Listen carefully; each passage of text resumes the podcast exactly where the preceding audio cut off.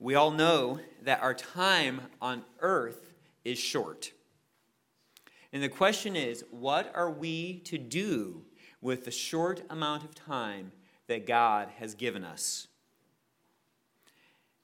Perhaps that question has been on your mind recently, particularly if you've been watching the news. As you hear disturbing things like what the Senate failed to do this past week, protecting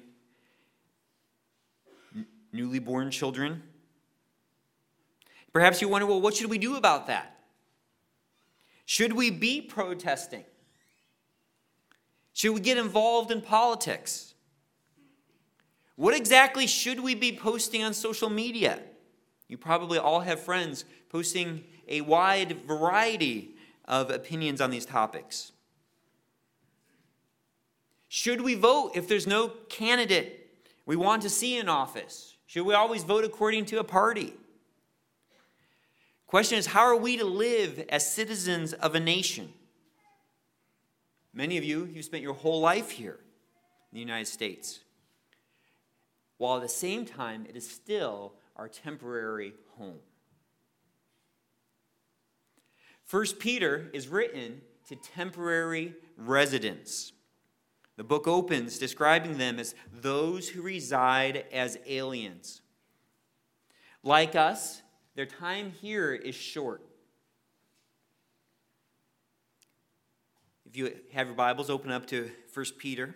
I want to remind us of a couple things, of a uh, couple truths of how Peter encouraged them in this book.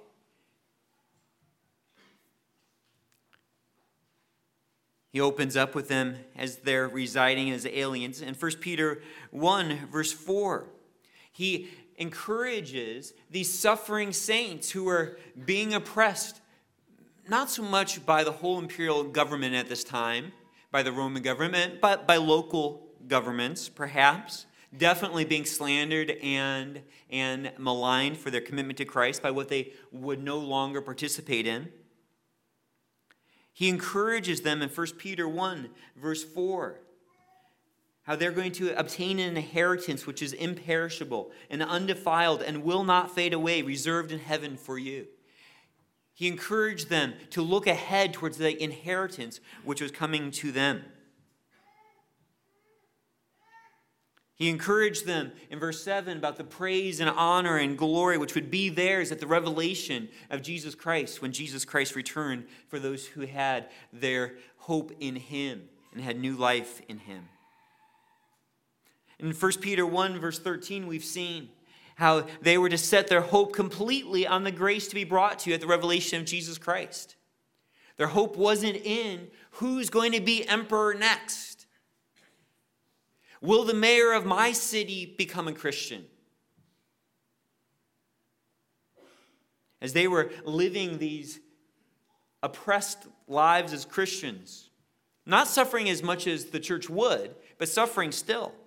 1 Peter 1, verse 15, they were called to live holy lives.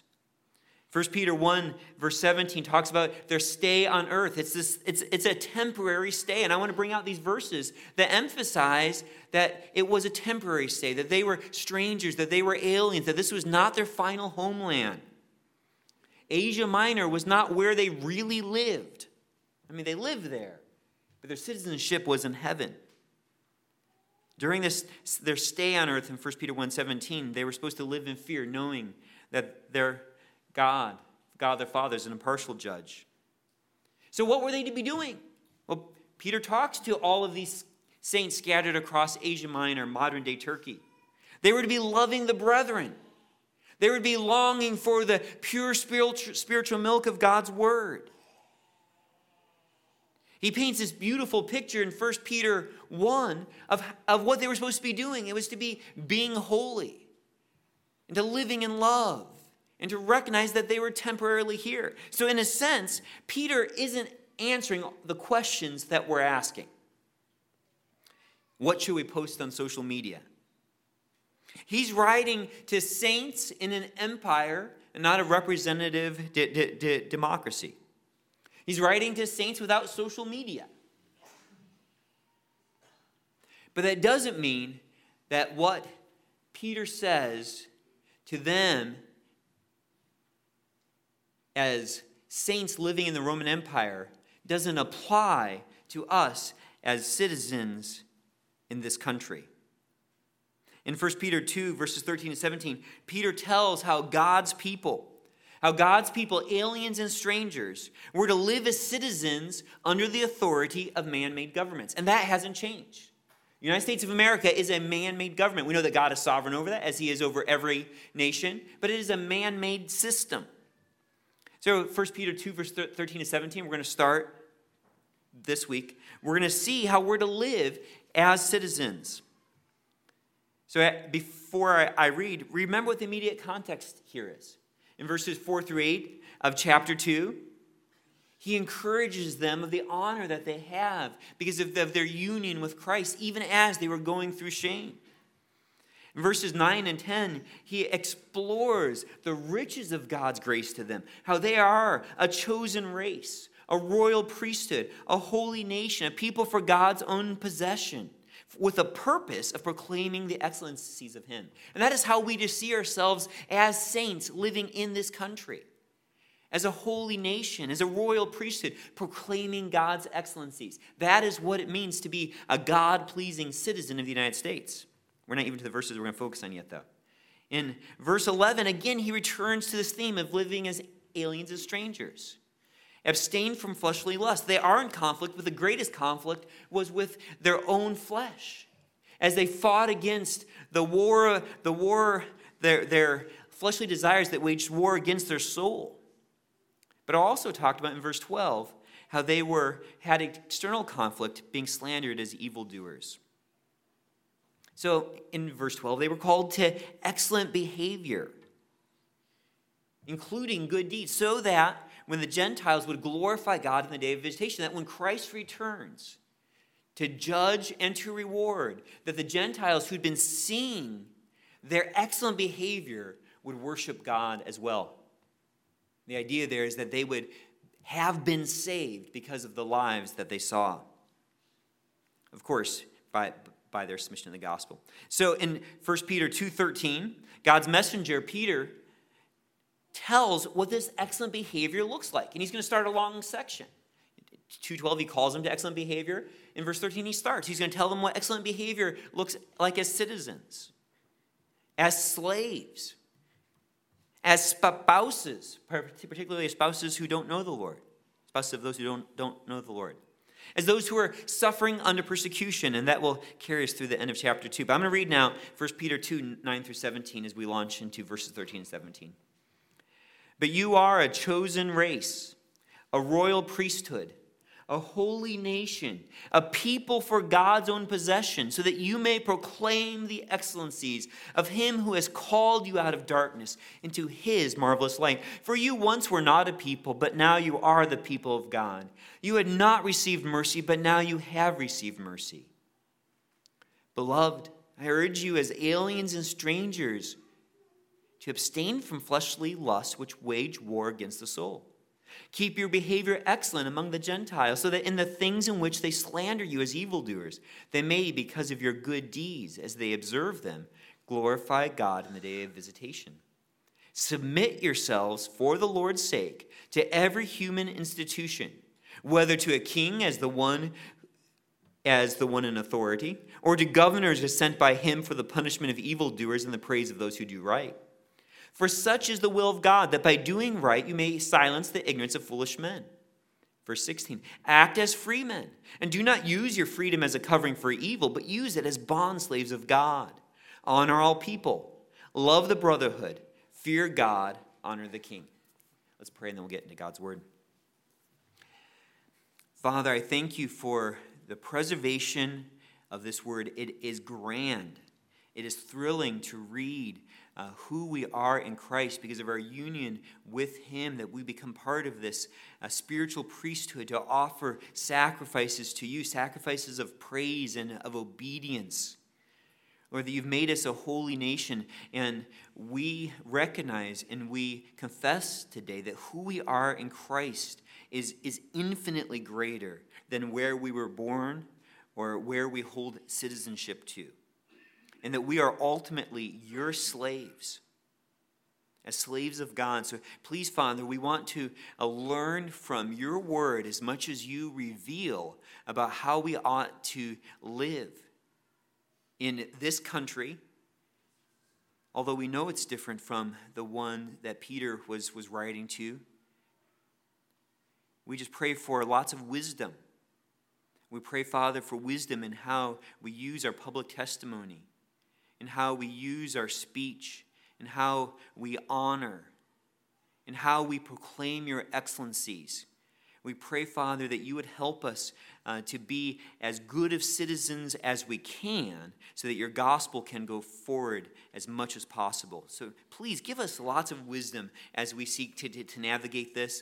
Uh, help us to be very cautious where Scripture doesn't speak with clarity. In Jesus' name, amen. Well, I think that you can sense I have some trepidation talking about this topic. It is a loaded topic. I bet I could have conversations with each of you and come up with, with very different opinions about how a Christian is to live under this government. Probably different ideas about who to vote for. So I just want to have a lot of humility doing this. I've, I've asked many of you to be praying, and I appreciate your prayers because I just want us to do what God calls us to and ultimately remembering our, our purpose, proclaiming the excellencies of Him who has called us. So that the Gentiles, those who don't know the Lord, would glorify God in the day of visitation. So that's our big purpose. So, from 1 Peter 2, verses 13 to 17, we're going to see four principles which will guide how believers relate to the government so that those without God will observe our behavior and become his, his worshipers. We're going to see four principles that will guide how we should relate to the government as aliens and strangers, so that those without God, Peter refers to them as the Gentiles, will observe our behavior and become his worshipers. You can see in your notes that I only have two principles down. That's because when, when, when we get back into 1 Peter two, two weeks from now, we'll try to cover the next two. And that will also give time for you. If you have questions about what I'm going to say, send an email or give me a phone call. If you have questions about things I haven't talked about, do that, and I will try to address what I can. We're going to stay within the confines of Scripture, but I'm still, I'm still working through this. And perhaps some of you have felt that. I've never really felt the need to protest. But as you hear what's going on in, in the media about abortion, you're like, well, maybe I'm wrong. Maybe some of you are asking those kinds of questions. So let's see what Scripture says. First principle we are to submit to authorities. And this one couldn't be clear. We are to submit to authorities. We're going to begin in verse 13. In the beginning of the verse, we see the, the command in the New American Standard. It is, it is to submit yourselves. The ESV says to be subject. And that word there in the Greek means to order yourself under someone else, to get in line underneath someone, to have a superior over you. It's really talking about giving up your will to do that of another. Giving up your will to do that uh, of another. Submission is more about an attitude, although it does include an, an attitude. It's more than deference and, and respect. Now, we shouldn't lose, true, lose sight of the fact that, that we are talking about an attitude. You're not being submissive if you're doing the right thing and shaking your fist. There is deference and respect there. Because you are doing the will of another, submitting yourself includes obedience. It includes obedience. Submission is, is easy. We don't even think about submitting most of the time until our will is involved, until we are called upon to do something that we don't want to do. And then suddenly, maybe submitting to the elders is hard. Submitting to our to our, our husband if our wife is hard. Submitting to the government is hard. Children submitting to the parents, lots of times it's fine until the kids have to do what they don't want to do. So it's when our will gets involved that submission then becomes challenging for us. So it is about obedience. It's both action and attitude, respect and obedience. Paul affirms this same command in Titus 3:1 and I just quote it because the, the language is very similar here.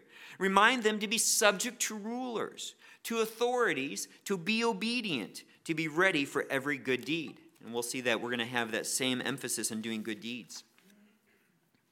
The motivation, so the command is to is to submit ourselves. The motivation comes next in verse 13. And the motivation that Peter gives submit yourselves for the Lord's sake. And it's likely here to refer to the Lord Jesus Christ. Peter spent three years on earth with the Lord Jesus Christ. He saw from Jesus what submission to authorities looked like. Submission is for the Lord's sake, and we're going to see a couple of reasons why. Because submission is obedience. And because it is obedience, it's not just obedience to who you're submitting to, it's obedience to the Lord. This is a command here. And because submission is about obedience, it is pleasing to Him. We please the Lord. This is for the Lord's sake. It is because of our love for Him because we want to bring him pleasure. Now, this is not talking about us earning a right standing with the Lord, but it's because of his grace in our lives, because of the good news of the gospel. We want to please him. We don't please him perfectly, but we can please him truly. And one way we do that is by submitting ourselves, and we'll see to whom here, to every human, inst- to every human institution. Driving the speed limit is pleasing the Lord, it's for the Lord's sake. Paying our taxes. I know for some of us that's getting closer and closer if you haven't already done that. Is pleasing to Him. It is for His sake when it is through His indwelling Spirit. This is not to earn His favor, but because we are the objects of His favor. We can please Him. Submission is for the Lord's sake because it is our being like Him. It is pleasing to Him, it's obedience, but it's also our being like Him. Jesus was submitted to the Jewish and Roman governments. He commanded us to give to Caesar what belongs to Caesar. We are His representatives on earth. And being submitted for the Lord's sake means embracing that that we are going to be like Jesus Christ in our relationship to the government. The Jewish leaders wanted to, to, to turn the Roman government against Jesus. They wanted to portray him as a rebel and a, and a malcontent, some kind of zealot. And it, you know, I, was, I was thinking about this, this this morning. Among Jesus' disciples, there was a zealot. So that was really someone as a group was okay with terrorism to bring down the, the, the, Roman government and get them out of Israel. Inside that same group of 12 men is a, a tax collector, one of the most hated, who worked for the Roman government in the same 12 disciples.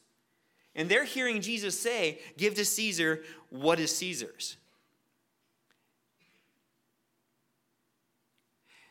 Jesus did expose sin of the Jewish authorities. He did call sin sin. But he, he didn't go off on corrupt governments, which the Roman government was. Perhaps it is unfair to speculate.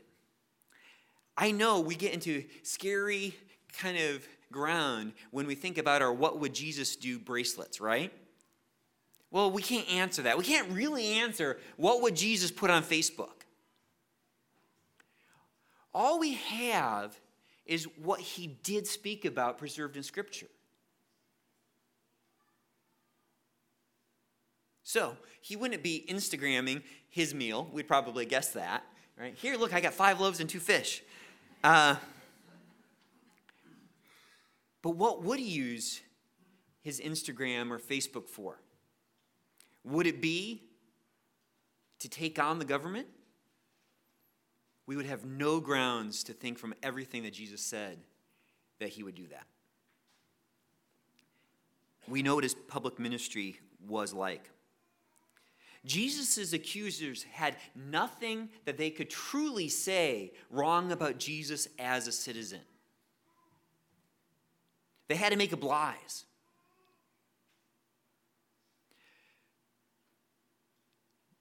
But that doesn't mean that Jesus came out as a fan of the Roman government either. You know, I don't imagine him wearing a Make Israel Great Again hat. Really, he just he wasn't involved in those things. What was his message? What would he put on Instagram? Repent, for the kingdom of heaven is at hand. Now, of course, we're just imagining there, and there's so much more we could say about that. But as we submit to the authorities for the Lord's sake, this is what Jesus did.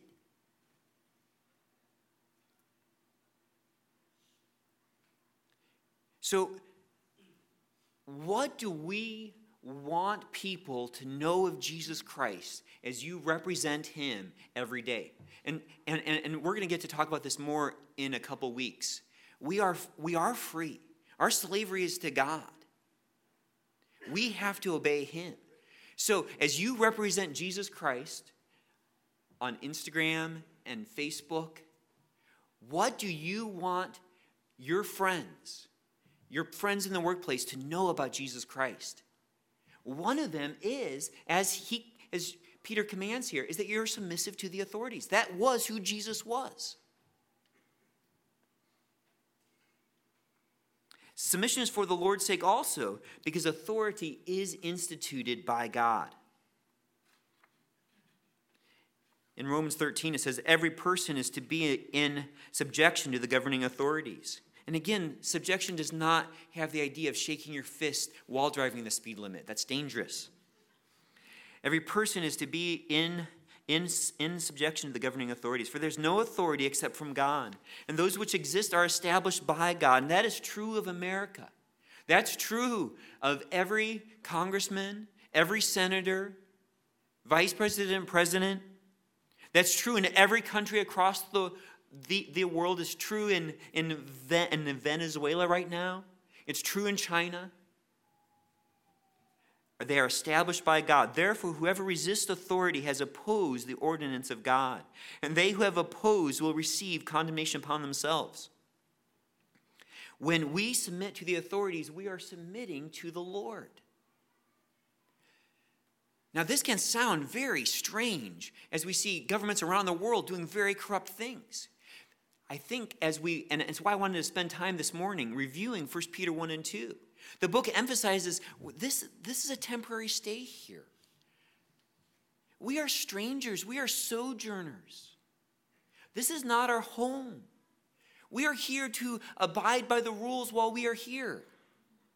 We have a bigger task. We are proclaiming the excellencies of Him who called us out of darkness we want to see our Gentile brothers and sisters glorify God on the day of visitation to be our true brothers and sisters.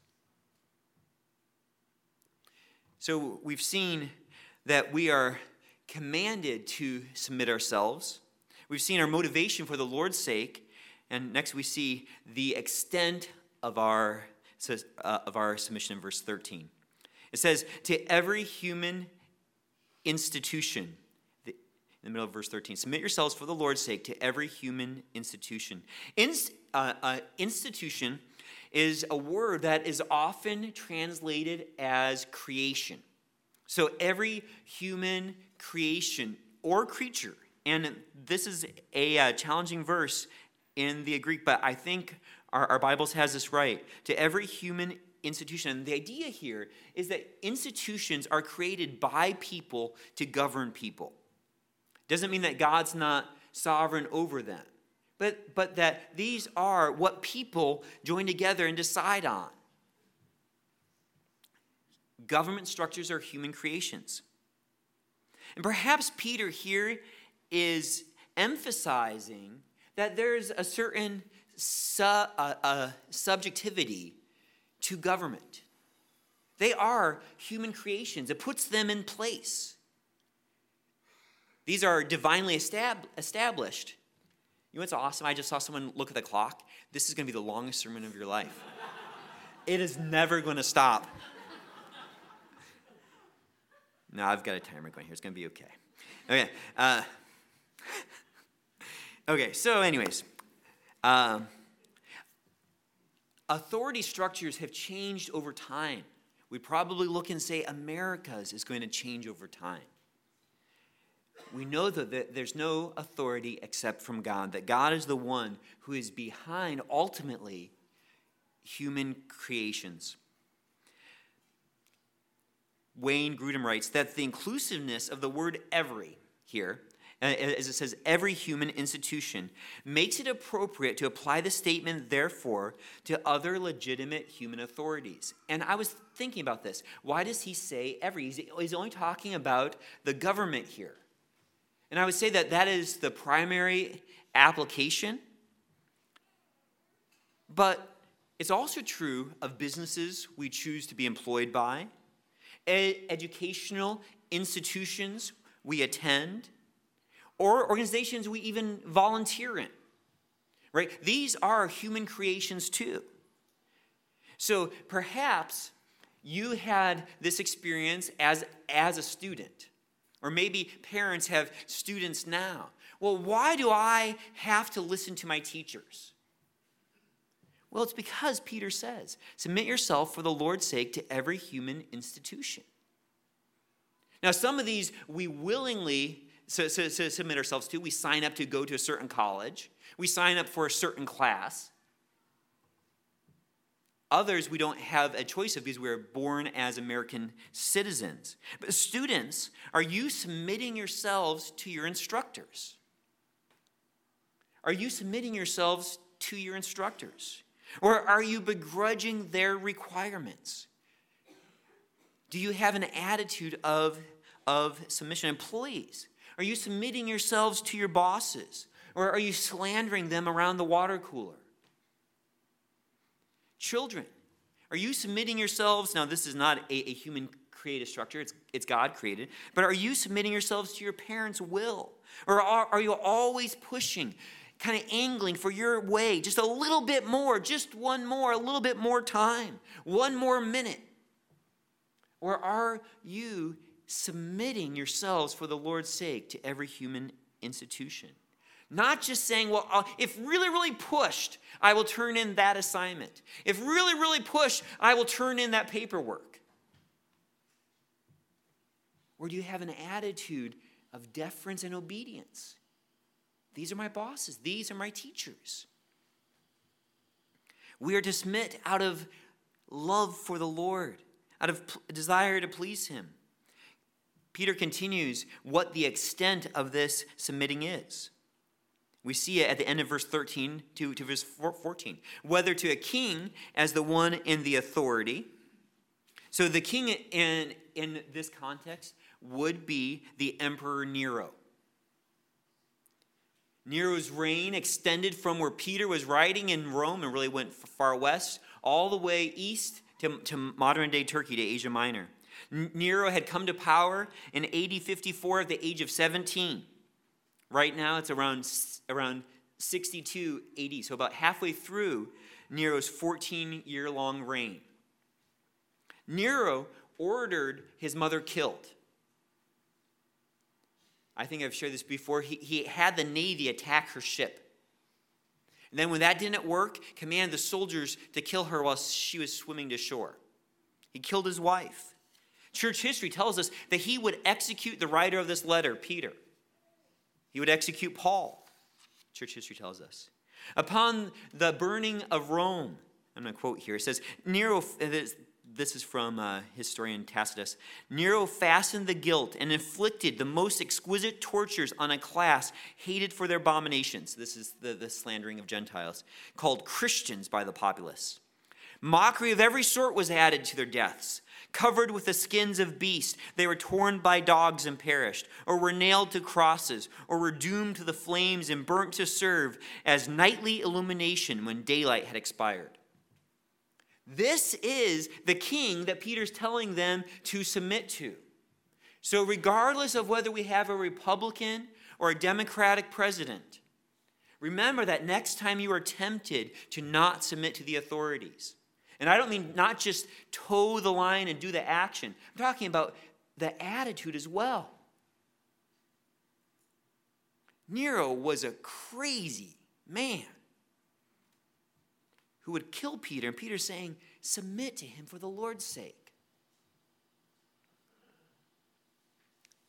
We could go on in verse 14. Or to governors sent by him for the punishment of evildoers and the praise of those who do right. So, sent by him, the, the him in context there is the Emperor Nero.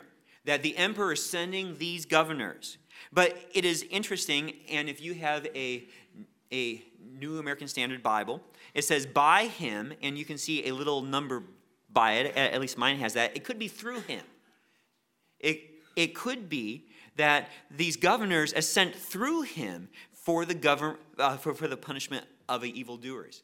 And the idea there could be that God is the one who's doing the sending, and he's doing this through Nero. So Pilate was the governor that God sent during the time of Christ. And Felix was the governor when, uh, during the time of Paul when he was able to testify under. That God is the one who is ultimately sending governors. Now, we know that Peter does not want submission to authority just to stop here at this highest level of emperor and governors. He's already said at every human uh, uh, uh, uh in, institution or creation. Again, just those names Pilate. Peter's saying, Submit yourself to men like Pilate who killed our Savior. Now, I think we are familiar with the idea in the middle of, of verse 14.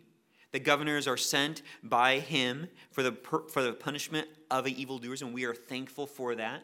It is why uh, law is maintained in our country, it's our safety, because evildoers are punished. We know that that is not a perfect justice system but we are thankful for it. But it also says, in the praise of those who do right.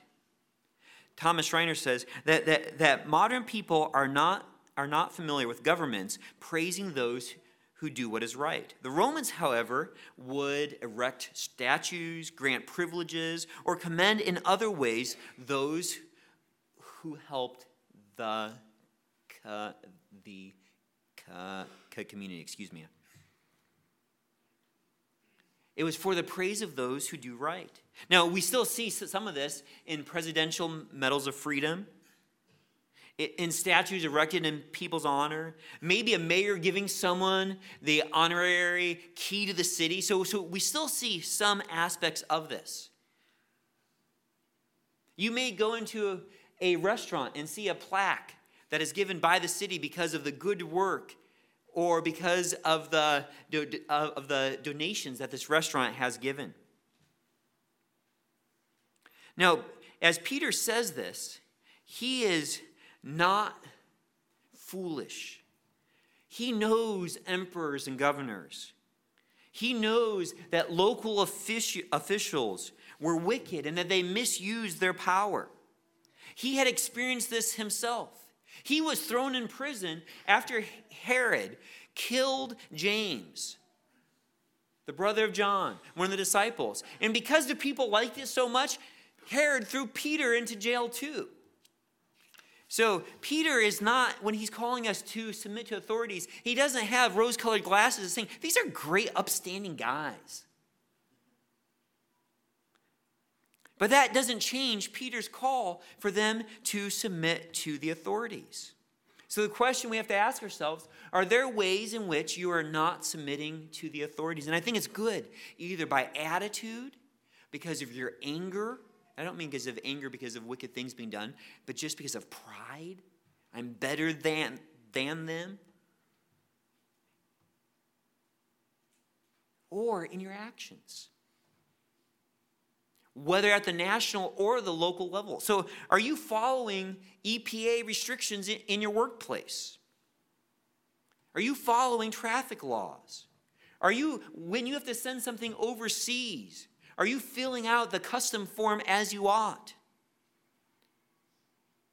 Are you doing your best to comply with t- the ever changing tax laws? See, submitting yourself requires you put your will before another's. You can't be submitting while shaking your fist. And this isn't so that we can pat ourselves on the back either. It's because we belong to the Lord Jesus. It is for his sake because we represent him. It's because we've been liberated from our sin and been ransomed to him. So when your bosses and your teachers and your coaches find out you're a Christian, are they surprised because you're always pushing the limits? Or does your submission to them reflect your submission to Christ? And it does lead us to a big question. and You see it there in your notes. When is it right not to submit to the authorities? When is it right not to submit to the authorities? We have very few examples of God commending disobedience in Scripture, but there are, but there are a few of them. And I think that's probably a question that we have. It is a fear that we have. He says, submit to authorities. What if the authorities tell me to do something I shouldn't do? Well, we see examples of this, and one is in Exodus 1, verses 15 to 17. Exodus 1, verses 15 to 17. The king of Egypt spoke to the Hebrew midwives, one of whom was named Shiphrah, and the other was named Puah, and he said, when you are helping the Hebrew women to give birth and see them upon the birth stool, if it's a son, then you shall put him to death. But if it is a daughter, then she shall live. But the midwives feared God and did not do as the king of Egypt had commanded them, but let the boys live. Here is clearly an example of where they are being commanded, commended for their disobedience, because they were unwilling to kill these newborn boys. Another example during the same time phrase is commending Moses' parents. Hebrews 11:23 describes, "By faith Moses when he was born was hidden for 3 months by his parents because they saw he was a beautiful child, and they were not afraid of the king's edict." It didn't matter what the king said. Probably helped. No, I don't even want to joke. But him being a beautiful child, it's kind of funny how it says that. Uh, but not afraid of the king's edict. It didn't matter what the king said. I'm not going to do what is wrong some other examples of, of people who are very much living as exiles, living as strangers, were the Jews in Babylon. You can think of Shadrach, Meshach, and Abednego. In Daniel 3, Shadrach, Meshach, and Abednego. They're commanded to worship the giant gold idol that Nebuchadnezzar has placed up. Shadrach, Meshach, and Abednego replied to the king, O Nebuchadnezzar, we do not need to give you an answer concerning this matter. Our mind's already made up. If it be so, if we're thrown into the fire, our God, whom we serve, is able to deliver us from the furnace of blazing fire, and he will deliver us out of your hand, O king. But even if he doesn't, let it be known to you, O king, that we are not going to serve your gods or worship the golden image that you have set up. They were commanded to worship this golden image, and they said, No, we can't do that. We're not going to. Daniel had the uh, same choice to make in Daniel 6, verses 10 through 11. Now, when Daniel knew that the document was signed, and this was that you could only pray through Darius, he entered his house. Now, now in his roof chamber, he had windows open toward, toward, toward Jerusalem. So he goes back, and this, this is interesting. It's public, it's where he always prayed, and he goes back to the same spot. I kind of wonder a little bit like, Daniel, couldn't you have prayed inside your room? But he goes back and keeps doing, he keeps doing the same thing. And he continued kneeling on his knees three times a day, praying and giving thanks before his God as he had been doing previously. He does it continuously in a public way. Then these men came by agreement and found Daniel making petition and supplication before his God. He's going to disobey. We see examples of this from the apostles in Acts 4, verses 18 to 20. When the synagogue summoned them, they commanded them not to speak or teach at all in the name of Jesus. But Peter and John answered and said to them, Whether it is right in the sight of God to give heed to you rather than to God, you be the judge, for we cannot stop speaking about what we have seen and heard. And if the government tells us we cannot evangelize, we can't stop. We have to. We have to obey God rather than men. And that's what uh, Peter says at the end of Acts 5, verses 27 to 29. He says, uh, the, the, the, the, council again says, We gave you strict orders not to continue teaching in this name, and yet you filled Jerusalem with your teaching and intend to bring this man's blood upon us. But Peter and the apostles answered, We must obey God rather than men. So this is when we do not submit to authorities. If you have to choose between obeying God and human authorities, you must obey God. That's the only time we should not submit to human authorities. It is disobeying God when we don't obey human authorities unless God has said you can't obey them. Now, we may face many different choices where we have to choose and say, can I do that or not? What does Scripture say? Most of the time, we're going to be able to obey, almost always, especially in America as it is right now. Maybe that will change. John, John, John Bunyan, the famed author of Pilgrim's, Pilgrim's Progress, spent 12 years in prison because he refused to give up preaching. Now, I, I, would, I would make a, a, a caveat here. We are commanded to proclaim the excellencies of Christ, to share the gospel. That doesn't mean we have to do it inside the mall. The mall is private property. If we are escorted outside of the mall, we can on the sidewalks. So we can still obey that command. We shouldn't disobey any command unless God says we must obey. And so there's still lots of freedom uh, about where we can evangelize. Let's go on to the, to the second principle. Do good because you want Christ to be honored. Do good because you want Christ to be honored. And I know I kind of put this in a positive where the verse says, and, and, and you'll see it here in a minute, but, but I wanted to em- emphasize this, and it'll be clear. Do good because you want Christ to be honored. Verse 15 says, For such is the will of God, that by doing right you may silence the ignorance of foolish men. And it's best to understand this as a parenthetical statement that Peter makes. It's in response to speaking of the governors as those who praise those who do right. So it's almost as if he's saying, and speaking of doing right, this is the will of God, that by doing right you may silence the ignorance of foolish men. God has, has, has a desire that the ignorance of foolish men be silenced, be muzzled, is how the word could be used and is. So, ignorance is speaking of what's not understood, and it's not a bad word in itself. That as those who uh, have a problem with us proclaiming the good news of Jesus Christ, who are opposed to that, who slander us as, a, as evildoers, those who are, are against our testimony to Christ. That is ignorance. But that's not the guilty word here. The guilty word is foolish. The ignorance of foolish men, that they're lacking in good ju- judgment. That, that they don't have ears ready to hear the truth of God's word. That they don't use the minds that God has given them. That they are suppressing the truth. That they're biased against the gospel. And so, what do they do? They don't like the good news, and so they slander the saints. They find the message offensive.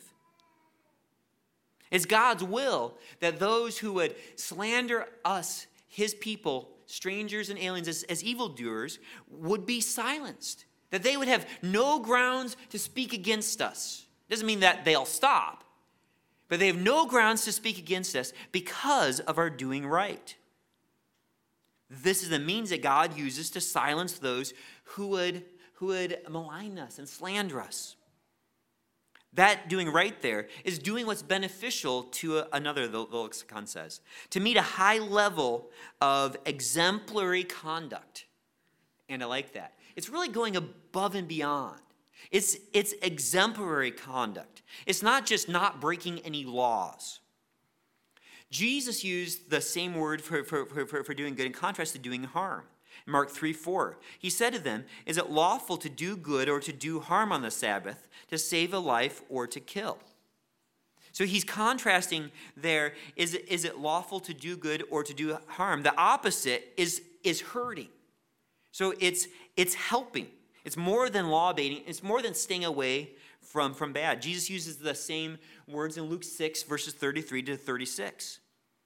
He says, If you do good to those who do good to you, what credit is, that to you? For even sinners do do the same. So he's talking about over the top good. It's not just doing good, someone brought you a meal and then you bring them a meal back.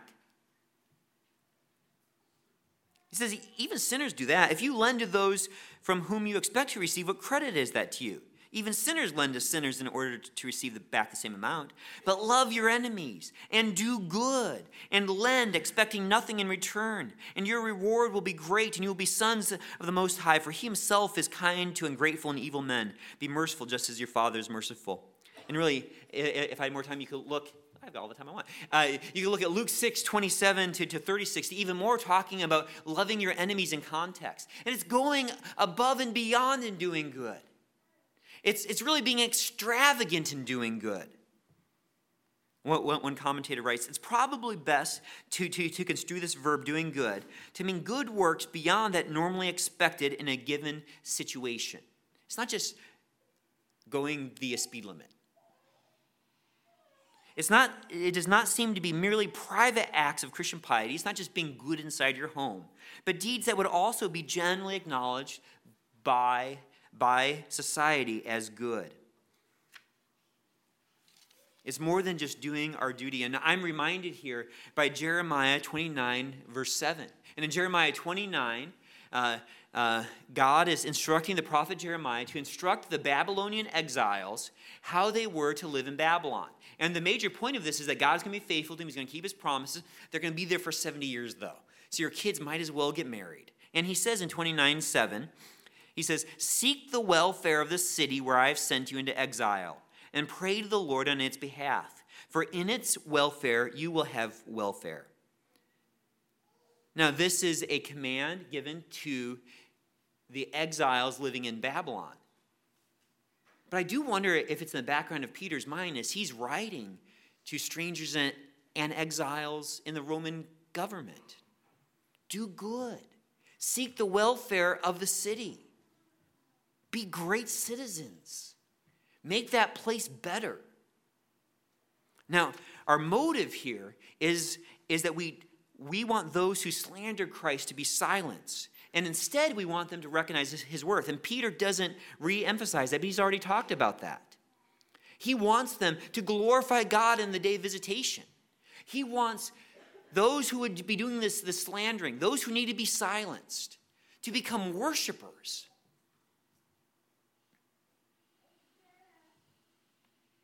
So we want those around us, our neighbors, our classmates, our coworkers, our fellow citizens, to be left speechless when it comes to our reputation. To have nothing bad to say about us. In fact, to only say good about us. Now, that doesn't mean that they won't feel frustrated when we confront them about their sin.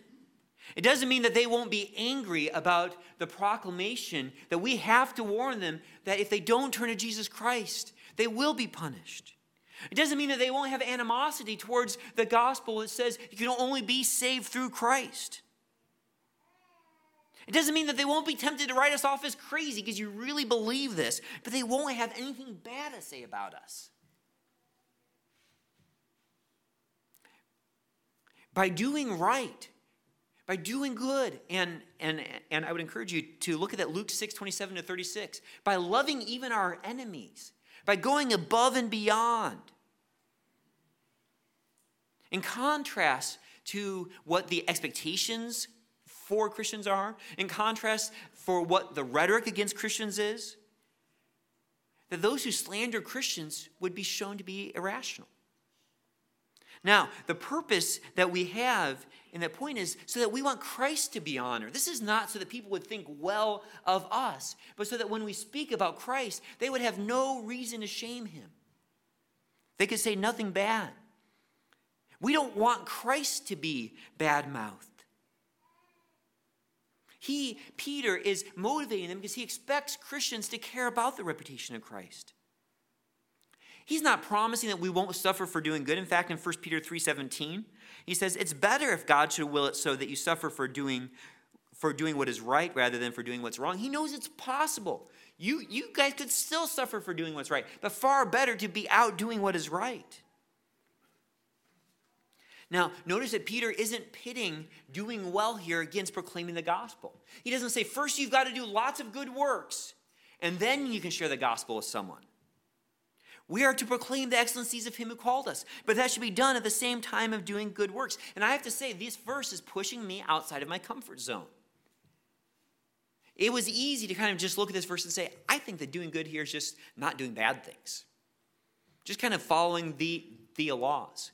But when I, the more I looked at it, doing good is really doing the kinds of things that are like, wow. Now, I want to be cautious with this because we could spend all of our time doing good things, and some of us would maybe never share the gospel. I want to be careful with this because I know that some of us already feel a lot of guilt because of the good things we don't do, and we're exhausted already. But it is good to ask are you doing good in your neighborhood? Do people know you as someone who's doing good? Have to ask that about my neighborhood.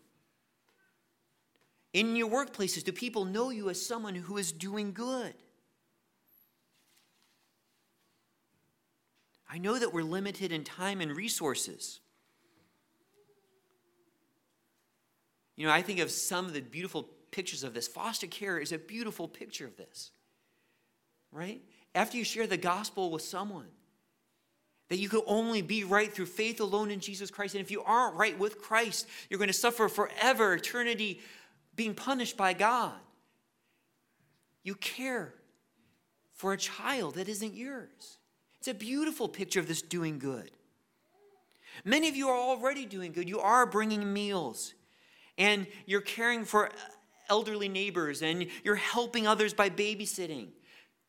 Do good so that no one can say there's something wrong with your Savior. Now, that doesn't mean that they won't. We're just taking away any excuses that we can.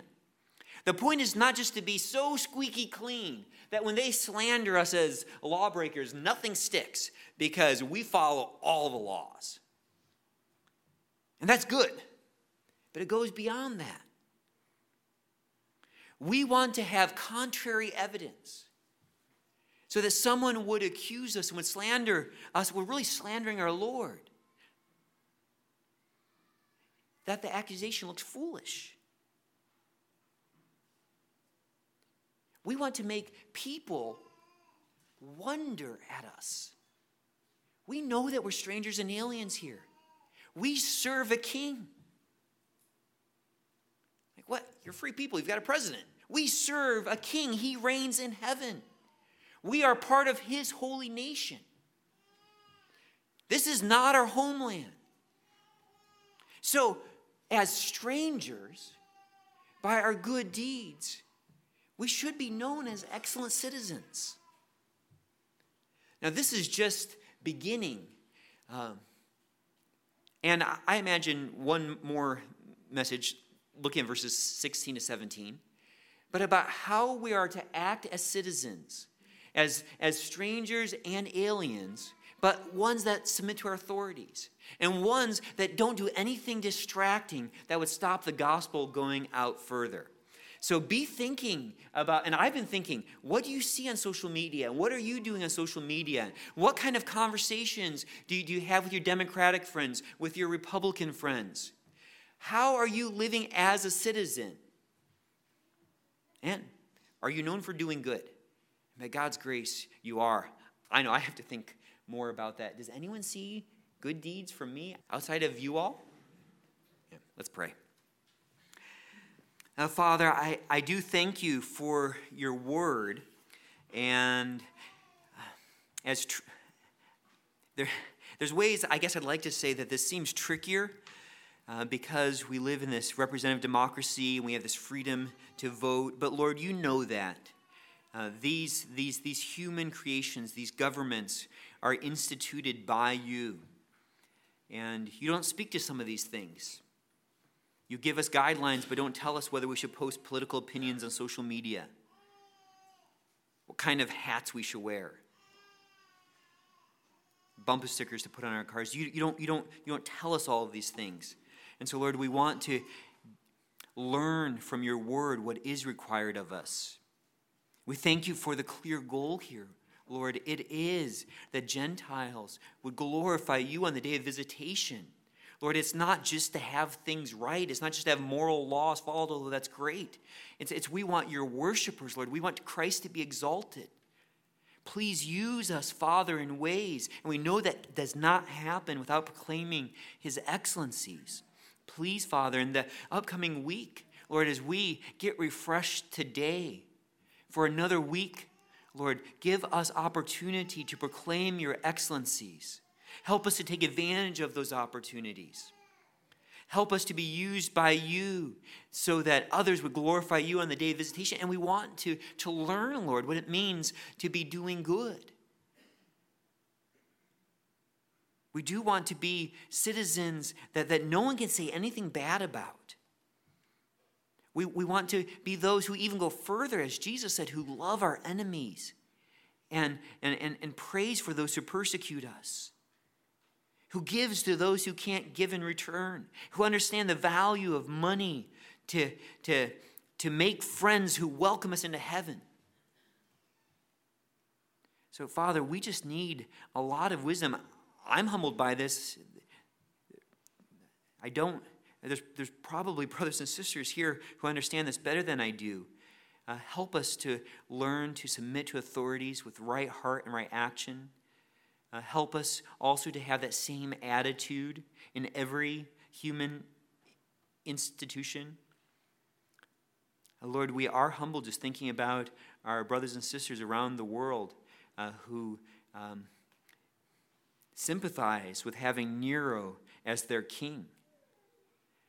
We pray, Lord, that you would give them strength to do the same thing, that they would take every opportunity to do good so that Christ would be honored by all. Lord, we pray that you'd be adding to our uh, midst from those who see the good deeds that we do and glorify you in the day of visitation. Give us lots of, of, of wisdom, Lord. We come before you really humble, really dependent, and we want to do our job well here as strangers and aliens in what's really becoming a increasingly uh, divided, uh, politically charged country. In Jesus' name, amen.